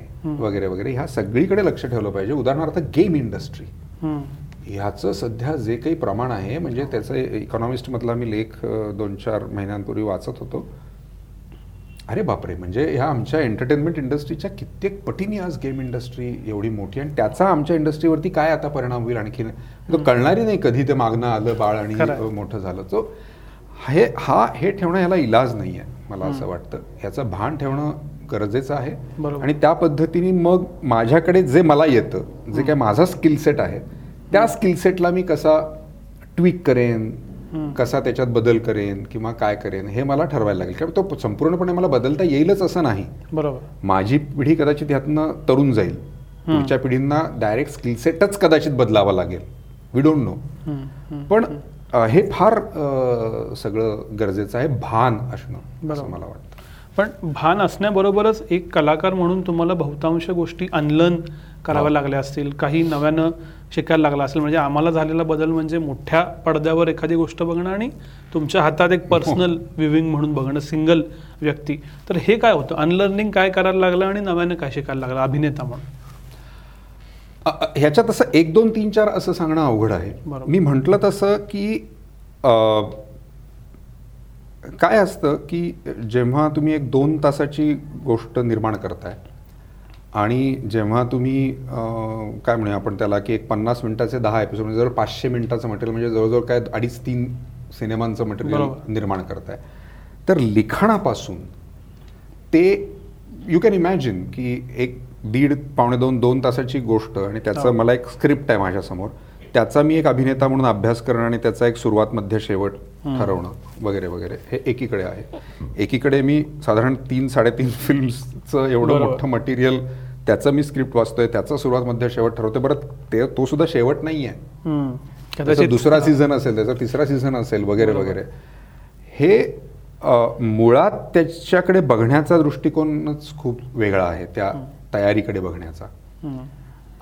हा एक भाग झाला. एक तुम्ही फार छान छान म्हणालात की पर्सनल व्ह्युविंग हा जो मुद्दा आहे इतका प्रचंड फरक आहे. म्हणजे एक तुम्ही अंधार करून. पडद्यावरती काहीतरी एखादी गोष्ट बघणं समूह बरोबर. एक धरून. हो. आणि जेव्हा मला माहिती आहे की हे जे मी बघतोय तो माझा शेजारचा पण ऐकतोय तिकडचा पण ऐकतोय आणि मी पण ऐकतोय किंवा पाहतोय. आणि एक असं बघणं की कोणालाच माहिती नाही मी काय बघतोय. फार मोठा फरक आहे. हा. एक ते अप्रतिम पुस्तक आहे एव्हरीबडी लाईज नावाचं. तर बिग डेटावरचं हो. पुस्तक आहे ते. तर त्याच्यामधला एक रेफरन्स हा असा की एव्हरीबडी लाईजमध्ये त्याचं बेसिक असं म्हणणं आहे की तुम्ही जे एक जनरल लोकांसमोर प्रोजेक्ट करत असता. फेसबुकवरती असेल किंवा सोशल मीडियावरती असेल. आणि जेव्हा तुम्ही गुगलवरती जाऊन स्वतः सर्च करता मायासाठी. ती हो. पर्सनॅलिटी आणि ती पर्सनॅलिटी याच्यात एवढा. प्रचंड तफावत असते. हो. त्या अर्थाने मी म्हणतोय की हे जेव्हा मी फक्त मी बघतोय त्यावेळेला त्या मटेरियलचं म्हणजे साधं उदाहरण देतो. म्हणजे फक्त एवढंच उदाहरण असं शिव्या खूप असतात वगैरे वगैरे आपल्याकडे ते भयंकर अशी भाषा वापरायलाच पाहिजे का? वगैरे वगैरे. आता कुठल्याही जगातल्या भाषेचा शिवी हा फार महत्त्वाचा भाग आहे. तुम्ही तुमच्या सांस्कृतिक ह्याच्यामध्ये सामाजिक सांस्कृतिक तुमचं जे आहे त्याच्यामध्ये ते वापरू नये म्हटलंय त्याच्यात एक व्हायलन्स दिसतो बरं मान्य आहे मला. पण the moment it is personal viewing hmm. त्याचं स्वतःचं स्थान आहे. बरोबर. तर त्याच्यामध्ये तुम्ही तुमचे काहीतरी सांस्कृतिक सामाजिक हे आणि तुम्हाला नाही बघायला बघू नका ना. चॉईस आहे. असं थोडंच आहे कंपल्शन थोडंच आहे की तुम्ही ते बघितलंच पाहिजे किंवा केलं. सांगायचा माझा मुद्दा असा आहे की मी नट म्हणून जर मला हे माहिती असेल की मी हे पर्सनल व्ह्युईंगच्या क्षेत्रामध्ये काहीतरी करतोय आणि हे पब्लिक व्ह्युईंगच्या क्षेत्रात आहे. फक्त आता शिवी ह्या अर्थाने त्याच्याकडे बघू नका. मी एक उदाहरण म्हणून ते देतोय. की that viewing itself is different त्याच्यामध्ये सगळेच भाग आले. म्हणजे ते एवढं मोठं असणं मग मी म्हणालो तसं हो. आलं. त्याच्यामध्ये हे पर्सनल आलं. त्याच्यामधली भाषा आली. त्याच्यामधली. दृश्य आली. हे सगळं आलं त्याच्यामध्ये. राईट तर हा मला असं वाटतं की एक एक माणूस म्हणून मला आधी हे समजून घेतलं पाहिजे. ते जर माणूस म्हणून मला हे समजलं आणि मी ते ऍक्सेप्ट केलं परत एकदा शिवी या अर्थाने मी म्हणत नाही आहे. मी. टेक्नॉलॉजी म्हणून तयारी म्हणून कसा असणार आहे हा बिझनेस म्हणून त्याचं. मॉडेल कसं असणार आहे ते किती डायनॅमिक असणार आहे. शेअर मार्केटमध्ये नेटफ्लिक्स आणि अमेझॉनचं काय होतंय? आज त्याचं काय. टेकओव्हर्स होणार आहेत का? एवढे जे प्लॅटफॉर्म्स आहेत त्याच्यामध्ये आपले मोबाईल कंपन्यांसारखं ब्लड बॅथ होणार आहे का? कोणीतरी दोनच प्लेअर राहणार आहेत का हे सगळ्या गोष्टी खूप महत्त्वाच्या आहेत त्याच्यावरती माझा रेट ठरणार आहे बरोबर फी ठरणार आहे माझी बरोबर कारण त्याच्यावर मार्केटचा पैसा ठरणार आहे त्याच्यामध्ये. किती येणार आहे ह्या सगळ्या गोष्टी खूप महत्त्वाच्या आहेत. त्या माणूस म्हणून मी समजून घेणं फार गरजेचं आहे आपल्याकडे मला म्हणजे एकच शेवटचं आहे की. अमितजी मला ह्या बाबतीत प्रचंड उदाहरण वाटतात. अमिताभ बच्चन अमितजींना जे हे जमलं ना भान. ठेवणं की काय आहे काय चालू आहे आजूबाजूला हे कुठं आहे काय पद्धतीने पुढचं याची टेक्नॉलॉजी म्हणा त्याचा बिझनेस म्हणा त्याचं हे म्हणा आणि त्या पद्धतीने स्वतःला मोल्ड करत करत नवीन शिकत शिकत अनलर्न करत पुढे हो. जाणं हे फक्त आमच्या क्षेत्रात नाही हे कुठल्याही क्षेत्रात शिकावं त्या माणसाकडनं. राईट खरं तुम्ही टेक्नॉलॉजीचा उल्लेख केलात की टेक्नॉलॉजी सातत्यानं तुमचं क्षेत्र बदलते. पण टेक्नॉलॉजी बरोबरीनंच अजून एक घटना घडली गेल्या दहा वर्षात प्रामुख्यानं ती म्हणजे सोशल मीडिया आणि सोशल मीडियानं वेगवेगळे ॲस्पेक्ट बदलत गेले सेलिब्रिटी असण्याचे पब्लिक फिगर असण्याचे ब्ल्यू टिक असण्याचे. तर तुम्ही हा जो दहा वर्षाचा बदल आहे तुम्ही बहुतांश प्लॅटफॉर्मवरती असता बोलत राहता भूमिका घेत राहता. तर सोशल मीडियानं नक्की सेलिब्रिटीचं अभिनेत्याचं आयुष्य कसं बदललं तुम्ही कुठ काय वयाचे आहात? तुम्ही तुमच्या जे मूळ क्षेत्र आहे. त्या क्षेत्रामध्ये तुमचं स्थान काय आहे? तुम्ही परत तेच माणूस म्हणून तुम्ही कसे आहात? तुम्हाला काय महत्त्वाचं वाटतं? ह्या सगळ्या गोष्टी मॅटर करतात. त्यामुळे याचं ब्लँकेट असं उत्तर नाही आहे. ते प्रत्येकासाठी त्याचा उप- उपयोग. आणि त्याचं हे वेगवेगळं असणार आहे. त्यामुळे सरसकट सोशल मीडिया असं आणि नट असं बोलणं चूक आहे. माझ्या मते हे फार वेगळं. म्हणजे नवीन काल एखादं जर दाखल झाली असेल व्यक्ती कुणीतरी की ज्याला नट व्हायचं किंवा नटी व्हायचं आहे मुंबईमध्ये त्याचा त्याला सोशल मीडियाचं असणारं महत्त्व म्हणा किंवा टाकलं हे फार वेगळं आहे. कुठली कुणातरी एका दुसऱ्या एखाद्या व्यक्तीसाठी. म्हणा किंवा काय म्हणा सो हे त्यांच्या दृष्टिकोनातनं बघायला पाहिजे बरोबर नंबर एक नंबर दोन परत एकदा की एक नवीन खेळणी आहेत ही सगळी. आणि ही प्रत्येक क्षणी बदलत आहेत बरोबर म्हणजे इंस्टाग्राम हे आज जे एवढं मोठं सगळं हे प्रकरण झालंय मी अगदी सुरुवातीच्या काही मला वाटतं एक लाख. वगैरे लोकांमधला मी. त्याचा हे होतो त्यावेळेला नंतर मी ते. वापरणं सोडलं मी ते विसरलोय त्याचं पण आय न्यू की काय इंस्टाग्राम आहे त्यावेळेला माहीतही नव्हतं की. इंस्टाग्राम नावाचा काहीतरी प्रकार आहे वगैरे वगैरे बरोबर तर त्यांनी बदललं ना त्याचं स्वरूप हो. किती कदाचित आजपासून वर्ष दोन वर्षानंतर म्हणजे जसं फेसबुकचं नवीन पिढीमध्ये आता झालेलं आहे की हो. फेसबुकवरती असणं हे अं, हम्म. नवीन पिढीला वाटतं की फेसबुकवरती असं जे व्हायला. लागलेलं आहे तर म्हणून मी म्हटलं की या सगळ्या गोष्टी फार महत्त्वाच्या आहेत. तुमचं वय तुमचं स्थान तुमचं तुम्हाला त्याचा किती उपयोग आहे वगैरे. वगैरे आता मग तुमच्यावरती आहे तुमच्या व्याख्येवरती आहे की तुम्हाला ते इन्स्ट्रुमेंट म्हणून वापरायचं आहे. का आणि आणि प्रत्येक बाबतीत असं होतंच की वर्तमानपत्र होती म्हणून ते इन्स्ट्रुमेंट नव्हतं का? होतंच की हो. वर्तमानपत्र म्हणून. मला नेहमी गांधीजींचं उदाहरण द्यावंसं वाटतं की ह्याला पोलीस चौकी जाळली गेली ह्याच्या वेळेला आंदोलनाच्या वेळेला हो. चौरी चौराहाची. त्या माणसानं देशभर चाललेलं आंदोलन एका दिवसात बंद केलं. काय होतं? सोशल मीडिया होता ट्विट होतं काय होतं? बरोबर. त्या माणसाकडे एवढ्या लोकांचं माझ्याकडे लक्ष असणं ह्याची एक जी ताकद होती. त्या ह्याच्यावरती इतक्या मोठ्या प्रमाणात सुरू झाले तर सगळेजण त्यांना सांगत होते बापू काय होत एवढी मोठी मुवमेंट सुरू आहे? आत्ता म्हणजे कदाचित निकाल लागेल स्वातंत्र्याचा.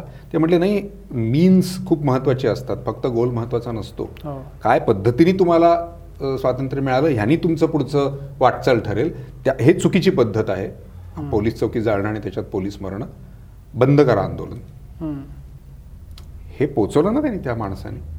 कुठे कुठे पोचवलं बरोबर आणि काहीही आधार नसताना एक ते पेपरमध्ये लिहायचं त्याच्या आधारावर किंवा बाकी सगळ्या हो. याच्यावरती पोचवलं सो सांगायचा माझा मुद्दा असा आहे की ही पॉवर ही वेगवेगळ्या पद्धतीने असतेच. सोशल मीडियानी ती सामान्य माणसाला एक पद्धतीचं ताकद दिली आहे एक पॉवर दिली आहे कुठली रामदास काय म्हणाले होते दिसा माझी काहीतरी ते लिहावे. मग लिहितोय ना आता दिसा माझी प्रत्येक जण मग आता काय प्रॉब्लेम आहे तुमचा. तर ही ही आलेली पॉवर नव्यानी आता वापरायची कशी. तर त्याला तुम्हाला काही काळ जावा लागेल. त्याची सवय व्हावी लागेल. त्याचं एक बेसिक डिसिप्लिन तयार व्हावं लागेल. त्याचं एक. कल्चर तयार व्हावं लागेल. मोबाईल आल्या आल्या जसे लोक मोबाईल वापरत होते हो. बोलण्यासाठी म्हणून. हो. किंवा आता जसे फरक आहे ना की आता सवय झाली आहे बाबा त्या. त्यामुळे ह्या टेक्नॉलॉजीचं म्हणून स्वतःचं एक कल्चर निर्माण होणं आणि जेव्हा इतक्या फास्ट टेक्नॉलॉजी बदलत असते त्यावेळेला ते कल्चर इतक्या पटकन होणं फार अवघड असतं. हो. तर त्यामुळे ते डेव्हलप व्हायला थोडासा वेळ लागेल आणि ते प्रत्येकाला ठरवायला लागेल. की ह्याचा मला फायदा होतोय का नुकसान होतोय. सामान्य माणसाच्या दृष्टीने आणखीन एक फार महत्त्वाची गोष्ट झाली आहे जी राजकीयदृष्ट्या फार अ, महत्त्वाचं आहे. काय झालंय की सामान्य माणूस आजकाल त्याची विचारधारा कमिट करून बसलाय पब्लिकली.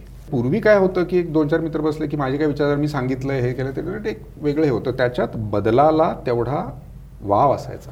बरोबर जेव्हा मी पब्लिकली हे सांगून बसतो की मी काय तर मला त्याही शब्दांची फार भीती वाटते काय कट्टर प्रखर किंवा हे जे सगळे असे टोकाला नेणारे जे शब्द असतात ना त्याची मला फारच भीती वाटते कारण तुम्ही कमिट करून बसलात. आता तुम्ही स्वतःला चान्सच ठेवला नाही आहे की काही मी वेगळा विचार माझ्या मनात आला तरी मी त्याला थारा देईन. कारण पब्लिक कमिटमेंट आहे आता. माझी हा फार मोठा धोका आहे. कल्चर डेव्हलप होणं हे जे मी म्हणतोय परत गांधींचंच उदाहरण आपल्याला द्यावं लागेल. कारण ते म्हणायचे की माझी दोन वाक्य तुम्हाला कॉन्ट्राडिक्टरी वाटली तर तारखा बघा. जे नंतरचं वाक्य आहे ते आता माझं मत माना कारण मी तेवढा डेव्हलप झालो आहे आता. बरोबर. ही ताकद आहे का तुमच्यात. माध्यम वापरायला सुद्धा एक ताकद निर्माण करावी लागते स्वतःमध्ये. तर एक मी गोष्ट जाहीरपणे सांगितली आहे आणि काही दिवसानंतर मी हे म्हणतोय की नाही नाही ते माझं मत चूक होतं. माझा हा प्रवास झालाय आता मला हे वाटतं. याच्यात तुम्हाला कमीपणा वाटतोय का स्वतःची डेव्हलपमेंट वाटतीये. ही स्ट्रेंथ निर्माण होणं सामान्य माणसामध्ये हे फार गरजेचं आहे. आज ते हे होऊन बसलंय. म्हणजे काय म्हणूया त्याला? एक एक दोष होऊन बसलाय तो.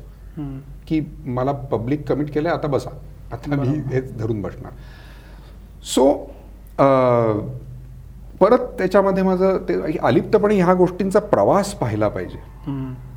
ह्या गोष्टी काय करतायत काय होतंय कसं होतंय.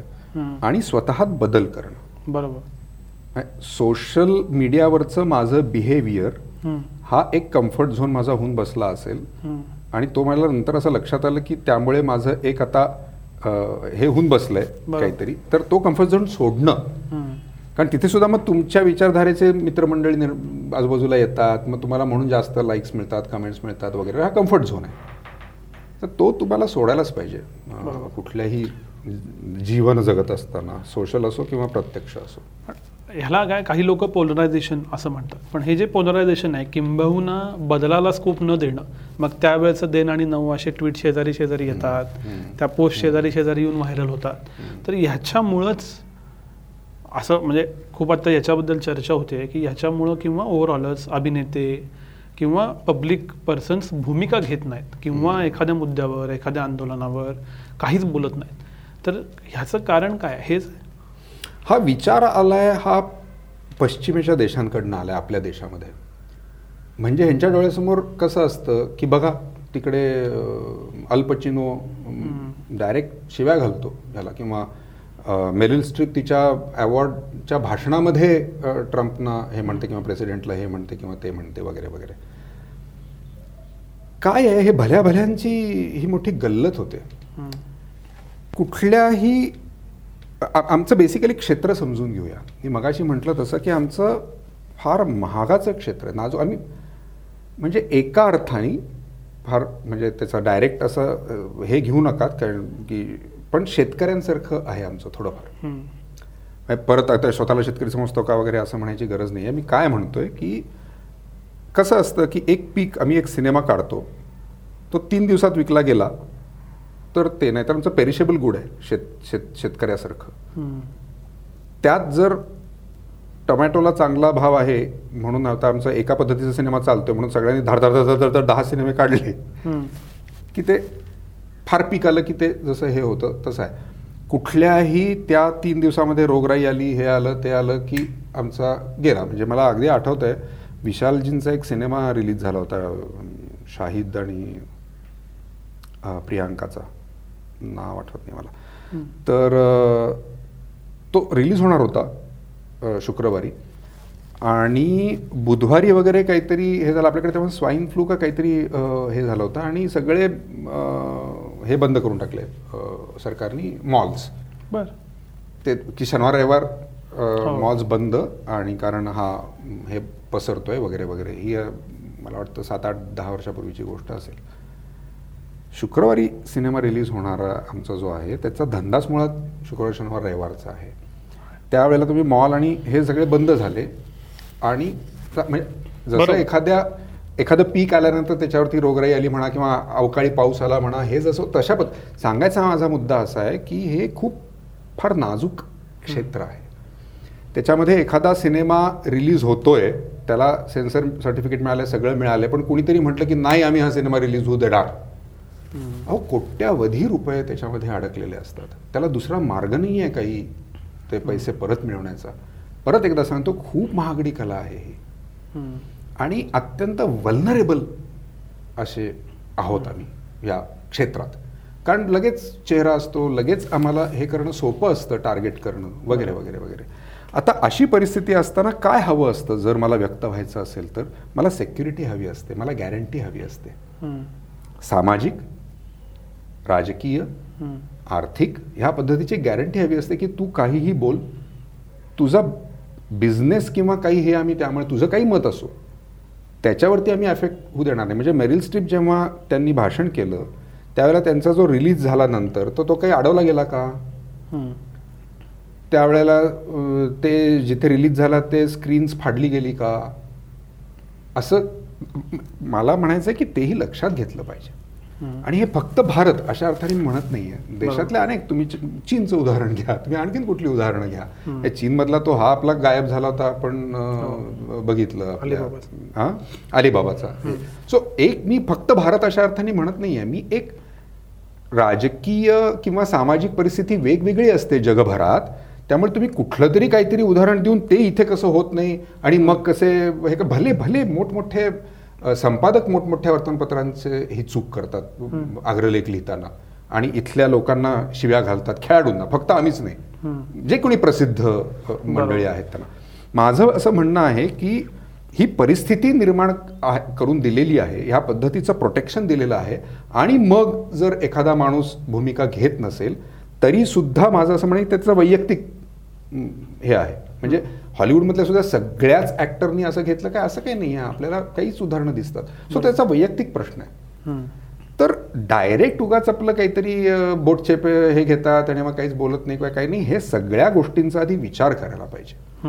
आणि मग हा दोष दिला पाहिजे. कलाकारांना खेळाडूंना किंवा कुठल्याही प्रसिद्ध माणसांना. बरोबर. की हे प्रोटेक्शन आहे का समाजामध्ये? ह्या पद्धतीचं वातावरण आहे का. पण याच्या याची पुढची एक स्टेप अशी आहे की अगदी इंटेलिजन्शियामध्ये आपण ज्या तुम्ही काही गोष्टींचा उल्लेख केला की माझ्या विचारांसारखा विचार एखादा सेलिब्रिटी अभिनेता मांडत असेल. किंवा कुणी पब्लिक पर्सन आपण म्हणूया तर तो चांगला अदरवाईज त्याला राईट ऑफच करून टाकणे. त्या सर्कल्समध्ये सुद्धा की हा असा आहे ना हा असा आहे हा असा आहे ना तर पट पट पट शिक्के मारणे ही घाई किंवा हा प्रकार पण काय लागला आळसामुळे. माणसाचा मेंदूच मुळात आळशी आहे. आणि परत आपण शिक्षणाकडे जातो. तुम्हाला मी जे म्हणालो त्या पद्धतीचं शिक्षण जे शिक्षण खरं तर काय करतं तर शिक्षण कशासाठी बरोबर तर तुम्ही हे सगळं इतिहास भूगोल गणित बिणित हे जे काही आपण शिकतो. ते माझा स्वतःचा. एक एक माझी पद्धती विचार पद्धती तयार व्हावी एक विचार तयार व्हावा. बरोबर. माझा स्वतःचा फार महत्त्वाचं आहे. माझा स्वतःचा एक विचार तयार व्हावा. आणि त्या विचार पद्धतीचा उपयोग करून मी माझा स्वतःचा एक निर्णय घेता यावा की ज्या निर्णयामुळे मला फायदा होईल.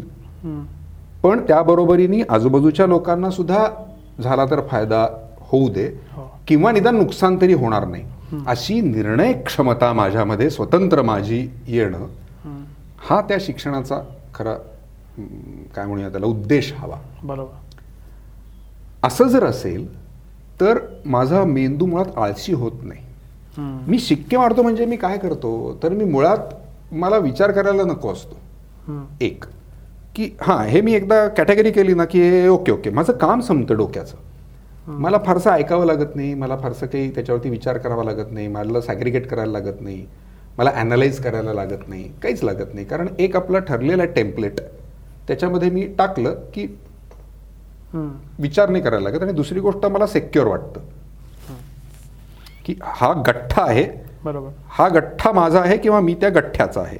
बरोबर. की मी सेक्युअर होतो काही करायला लागत नाही माझा आळस खपून जातो.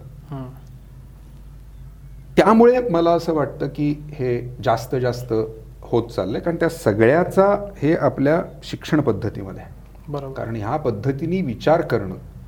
हेच आपल्याला नाही करायचं असं म्हणून शिकवलं गेलेलं आहे. आपल्याला फक्त मार्केट ओरिएंटेड पैसा ओरिएंटेडच विचार करायचा कॉम्पिटिशन ओरिएंटेडच विचार करायचा आणि त्याच त्यासाठीच शिक्षण घ्यायचं. असं सगळं हे असल्यामुळे हे त्याचे परिणाम आहेत असं मला वाटतं. आपल्याला दिसताना ते पॉलिटिकल दिसतं किंवा हे दिसतं. मला नाही वाटत की ते केवळ ते त्याचं हे आहे. त्याच्यात तो भाग आहे मी नाही असं म्हणत नाही. म्हणजे तो खूप मोठा विषय आहे की काय आपल्याकडे झालं आपल्या जातव्यवस्थेने काय केलं आणि आपल्याकडे धर्म हा खरा प्रॉब्लेम आहे का? जात हा खरा प्रॉब्लेम आहे वगैरे असे खूप त्याच्यामध्ये पैलू. आहेत. परंतु हा सुद्धा एक महत्त्वाचा पैलू आहे की माझा स्वतःचा विचार करणं हे मला शिकवलं गेलंय का? आणि त्या विचार मांडणं आणि त्याला हे करणं हे शिकवलं गेलंय का? आणि जर असं मला शिकवलं गेलं तर मला आपोआप बाकीच्यांच्या विचारांचा आदर करायलाही शिकवावं लागत नाही. कारण मी गृहीतच धरलेलं आहे की जसं मी विचार करतोय तसंच तो माणूस त्याचा विचार करतो. हे. मला असं वाटतं की आपल्याकडे कमी झालं नाही आहे आणि म्हणून हे आपल्याला पोलरायझेशन दिसतं किंवा हा हा हा आळस दिसतो आणि त्या आळसाचा परिणाम दिसतो.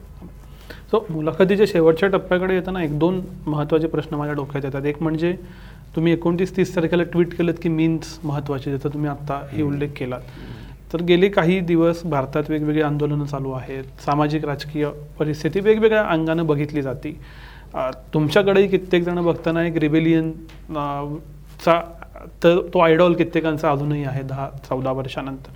तर आत्ताच्या सामाजिक राजकीय परिस्थितीकडं ज्या तटस्थपणाचा तुम्ही उल्लेख आत्तापर्यंत केलात मुलाखतीत त्या नजरेनं बघताना तुम्हाला काय दिसते सध्या काय घडतंय? तुमचं आकलन काय आहे त्याचं? मला वाटतं की हे फार लॉजिकल प्रोग्रेशन आहे. मला त्याच्यात काहीच आश्चर्य वाटत नाही किंवा ते अचानक काहीतरी झालंय. एखाद्या साल म्हणायचं आणि या सालापासून ते झालंय त्या मला नाही वाटत. अच्छा. अजिबात असं. आपण असेच होतो. आपण असेच आहोत. काही वेळेला त्या घुसळणीमध्ये एखादं जास्त प्रॉमिनंटली वर येतं की जे असतंच. सो मला ह्याच्यामध्ये धक्कादायक किंवा काही असं अरे बापरे अचानक झालंय याच्यामुळे झालंय त्याच्यामुळे झालंय असं मला वाटत नाही. आप असं होत नसतं.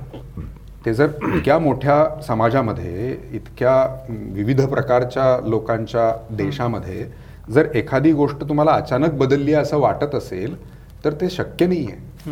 काही महिन्यात काही वर्षात होणं. काहीतरी त्याचं एक ग्राउंड तयार झालंय त्याला फेवरेबल किंवा ते आधीपासून आहे तुमच्या काही शे वर्षांच्या इतिहासामध्ये. आणि ह्याचं केवळ एक ते एक लॉजिकल प्रोग्रेशन आहे की जे प्रोग्रेशन तुम्हाला थोडंसं अरे हे काय झालं असं अचानक वाटतं. म्हणजे. एखादी आपण रस्त्यावरनं रोज जात असतो आणि आपल्याला लक्षातही येत नाही की इथे एखादी नवीन बिल्डिंग बनतीये वगैरे वगैरे. अचानक त्याला रंगबिंग देऊन उद्घाटन होतं आणि आपल्याला अरे ही कधी झाली बिल्डिंग? असं आपल्याला जसं वाटतं तसं आहे ते. बरोबर. त्यामुळे हे सगळं आपल्या वाटेवरच होतं. आपण त्याचा भागच आहोत ह्या सगळ्या प्रोसेसचा. आता आपल्याला ते वेगवेगळ्या पद्धतीने दिसायला लागले म्हणा हे म्हणा किंवा आणि हे फक्त आत्ताच होतं अशातलाही भाग नाही आहे. बरोबर. हे भारतात अनेक वेळेला झालेलं आहे. अरे असं कसं झालं? असं वगैरे वगैरे. तर ज्या ज्या काही आपल्या महत्त्वाच्या सामाजिक किंवा राजकीय घटना घडल्या त्यावेळेला की हे आता झालं हे अचानक झालं असं नसतं होत. समाजामध्ये ही प्रोसेस असते. बरोबर. आणि ते कुठेतरी त्याचं मी म्हणालो तसं एक ते ग्राउंड तयार होत असतं आणि मग एक काहीतरी निमित्त होतं. त्या निमित्ताला आपण असं म्हणतो की अरे ह्याच्यामुळे झालं नाही. ते फक्त निमित्त असतं. तो एक कॅटॅलिस्ट असतो. बरोबर. की ज्याच्यामुळे तुम्हाला ते अचानक एकदम झालेलं दिसतं असं मला वाटतं. त्या दृष्टीनेच त्याच्याकडे बघायला पाहिजे. शेवटचा प्रश्न. मुलाखतीच्या सुरुवातीला तुम्ही एक महत्त्वाचं वाक्य म्हणलं ते म्हणजे समाजावर समजा दीर्घकालीन परिणाम करायचा असेल तर राजकारण हे सगळ्यात महत्त्वाचं क्षेत्र आहे. तिकडं तुम्ही गेला नाहीत त्याचं कारणही तुम्ही दिलं आणि मग शिक्षणाकडं आलात. पण याचा अर्थ आणि एकूणातच तुम्ही राजकारणाकडं अभ्यासू नजरेनं सर सांगोपांग बघत राहता. आत्ता या क्षणी तुम्हाला भारतातलं राजकारण कसं दिसतंय आणि त्याची भविष्याची दिशा कशी असेल किंवा असायला हवी? अ, मी परत तेच म्हणेन की हे खूप ऑब्व्हियस होतं. किंवा ऑब्व्हियस आहे. असं मला वाटतं की हे साधारण आपण जर म्हणजे फॉर एक्झाम्पल आजपासून एक पन्नास वर्षानंतर जर मागे वळून आपण दोन हजार ह्या दशकाकडे जर बघितलं या तेव्हापासूनच्या दोन तीन दशकांकडे बघितलं समजा दोन हजार दोन हजार तीस चाळीस वॉटेवर तर आपल्या असं लक्षात येईल की आपण जर आधीपासून थोडंसं बघितलं त्याचं तर हे असं असं असं असं होत आलं का? ओ अच्छा मग हे असं असंच होणार होतं. अशा पद्धतीचंच आहे असं मला वाटतं. आता मुद्दा असा आहे एक अत्यंत महत्त्वाचा की जिथे सामान्य माणूस असं आपण ज्याला म्हणतो आता कोण म्हणजे मला माहिती नाही. सामान्य माणूस म्हणजे नक्की कोण हे मला माहिती नाही. आजपर्यंत कळलं नाही आहे मला म्हणजे सरकारी ऑफिसमध्ये काम करणारा सामान्य माणूस आहे का नाही आहे. मग तो लाच घेतो का? मग घेतो. जर घेत असेल तर. मग त्याला सामान्य म्हणायचं का? मग सामान्य माणूस लाच घेतो असं म्हणायचं का? मला मला खूप प्रश्न आहेत त्या बाबतीत. त्यामुळे सामान्य माणूस म्हणजे कोण? कारण लगेच निष्पापत्व बहाल करतो आपण आपल्याला. सामान्य माणूस असं म्हणून. तर तसे आपण निष्पाप नाही आहोत कुणी? हा मूळ मुद्दा आहे. तर सध्या आपण घटकाभर सामान्य माणूस असं आपण म्हणू. सगळ्या ह्याच्या दृष्टीने म्हणजे आम आदमी ह्या अर्थाने म्हणतोय मी. Political wisdom. राजकीय साक्षरता. बरोबर. हा फार कळीचा मुद्दा आहे आज. म्हणजे काय? तर मी आज एखादा निर्णय घेत असेल मा मी घेत असेल मग तो निर्णय म्हणजे फक्त फक्त मत देणं असं नसतं. हो. माझं कुठल्याही पद्धतीचं एखादं राजकीय मत तयार होत असेल एखादं सामाजिक मत तयार होत असेल एखादं सामाजिक मत म्हणजे काय की आपल्या वेगवेगळ्या ज्या गोष्टी आहेत ज्याच्यात जात धर्म हे ते वगैरे असे खूप त्याच्यामध्ये पैलू असतात शिक्षण कला हो. त्याच्याबद्दलचं मत असेल फक्त मत देणं या अर्थाने मी म्हणत नाही आहे तर ह्या बाबतीत जेव्हा मी एखादं मक मत व्यक्त करतो किंवा मत देतो प्रत्यक्ष सोपं जावं ह्या अर्थाने म्हणतोय मी की तर ते देताना किंवा व्यक्त करताना किंवा ते बिल्ड करताना मी माझा बेसिक पॉलिटिकल विजडम वापरून विजडम म्हणजे काय शेवटी? की आजपर्यंत जे काही भूतकाळात झालेलं आहे त्याचा अभ्यास करत करत त्याचा कॉग्निजन्स घेत घेत त्याच्यावरनं माझं एक ॲनालिसिस तयार करून एक बेसिक त्या लॉजिकनी पुढे जात त्याच्यानंतर भविष्यात काय घडू शकतं? ह्याचा अंदाज येणं हा विजडम आहे. बेसिकली तर हा आता हे ऐकताना भयंकर अवघड वाटेल पण तसं नाही आहे आणि म्हणून मी आपण सामान्य नाही आहोत असं म्हणतोय. की हे प्रत्येकाला त्याचा अंदाज येतो. आपण आपल्या आयुष्यात ते सगळ्या गोष्टी करत असतो. माझ्या आई वडिलांबरोबर आत्ता मला एखादी गोष्ट माझ्या वडिलांच्या बरोबर एक डिस्कस करायची आणि त्याचा निर्णय घ्यायचा आहे तेव्हा मी काय करतो बरं? की लहानपणापासून जे जे काही माझ्या माझे वडील असे असे आहेत या या वेळेला मी असं असं सांगितलं तेव्हा ते मला असं असं म्हणाले. आता मला हे हे काम करून घ्यायचं आहे त्यामुळे मला असं असं म्हटलं तर हे काम होईल बरं का? हा काय विजडमच आहे ना. प्रत्येक मनुष्य प्रत्येक क्षणी करत असतो आपण हे. फक्त ही आता त्याला पॉलिटिकल विजडम म्हणल्यामुळे फार काहीतरी मोठं वाटतं पण मुद्दा इतकाच आहे की इतिहासाचा अभ्यास करा. अभ्यास म्हणजे परत सुद्धा पुस्तकं घेऊन बसलं पाहिजे असं नाही आहे सोशल मीडियाच्या ह्याच्यामध्ये तर जरा तुम्ही स्क्रोल केलं तरी तुम्हाला बऱ्याच गोष्टी कळू शकतात. त्याचं करून तुम्ही भविष्याकडे बघून मी जो आज निर्णय घेतो आहे तो बरोबर आहे का? का तो क्षणिक आहे? का तो कशाला तरी एखाद्या किंवा दुसऱ्या गोष्टीला भुलणं आहे. तर हे हे कोण पक्ष हा मुद्दा नाही आहे कारण आपण राजकीय पक्षाचं एक सेम असतं जगभर सेम असतं. की कोणा कोणीतरी एक शत्रू निर्माण करायला लागतो. त्या शत्रूपासून मी तुम्हाला वाचवेन असं म्हणायला लागतं. तो वाचवणं म्हणून मग मला द्या असं म्हणणं ते इन्सेक्युरिटी निर्माण करणं त्या इन्सेक्युरिटीसाठी एक सेक्युरिटी निर्माण करणं त्या सेक्युरिटीमधनं मग मला आणणं मग त्याच्यामधनं पाव. हे जगभरातल्या राजकारणाचा हा बेस आहे. आता जे मला सांगितलं जात आहे ते तसंच आहे का? जे मला डोळ्यासमोर सगळ्यात मोठं करून आणलं जात आहे त्याला मी जर काय म्हणूया हे प्रमाण मानलं आणि हे असं मानलं तर त्याच्या बरोबरीने मी इतर कुठल्या गोष्टींना हो म्हणतोय. म्हणजे हे जे ॲग्री असतं ना आपल्या ह्याच्यामध्ये येतं वेबसाईट वगैरे ओपन केल्यानंतर येतं ना की ज्या वेळेला साधारण आठ पाणी हे असतं. आणि सगळे त्याचं हे करून करून आपण शेवटी अग्री असं आपण म्हणतो. वाचतो का आपण? नाही. आपल्याला काय वाटतं हे ॲप हवं आहे मला हे चांगलं दिसतंय ॲग्री. बरोबर. पण ते ॲग्री म्हणताना तुम्ही काय काय गोष्टींना हो म्हणून बसलेला आहात आणि मग म- आमचं प्रायव्हसी आणि मग हे आमचं ते वगैरे वगैरे आपण जे रडत बसतो तर आणि हे शक्य नाही फिजिकली शक्य नाही आहे. एवढं हे करणं. पण काही प्रमाणात आपल्या ह्या ह्याच्यामध्ये तो विजडम आणणं गरजेचं आहे असं मला वाटतं. की ज्याच्यामध्ये एका गोष्टीला मी हो म्हटल्यामुळे किंवा एका गोष्टीसाठी मी एक काहीतरी मत घेतल्यामुळे माझं मत मांडल्यामुळे दिल्यामुळे मी इतर कुठल्या कुठल्या गोष्टींना हो म्हणतो आहे. आणि त्या सगळ्या पॅकेजला हो म्हटल्यामुळे मग त्याचा पुढे प्रवास कसा असणार आहे? त्याचं काय असणार आहे? ह्याच्यात कुठलाही पक्ष असू दे हा. कुठलाही पक्ष जगातला असू दे. मी भारत बिरत म्हणतच नाही आहे ह्याच्या बाबतीत हे खरं आहे. ह्या ह्या पॅकेजचा विचार होणं हे मला असं वाटतं की गरजेचं आहे. ह्या पॉलिटिकल विजडमची अत्यंत गरज आहे. आणि त्या विजडमचा वापर करून विचारांती एखादा निर्णय घेणं. आणि म्हणून मला भीती त्यासाठी सोशल मीडियाची वाटते की मी एकदा विचारधारा पब्लिकली मांडली की मी हा जो विजडम आहे त्याला मी थांबवतो.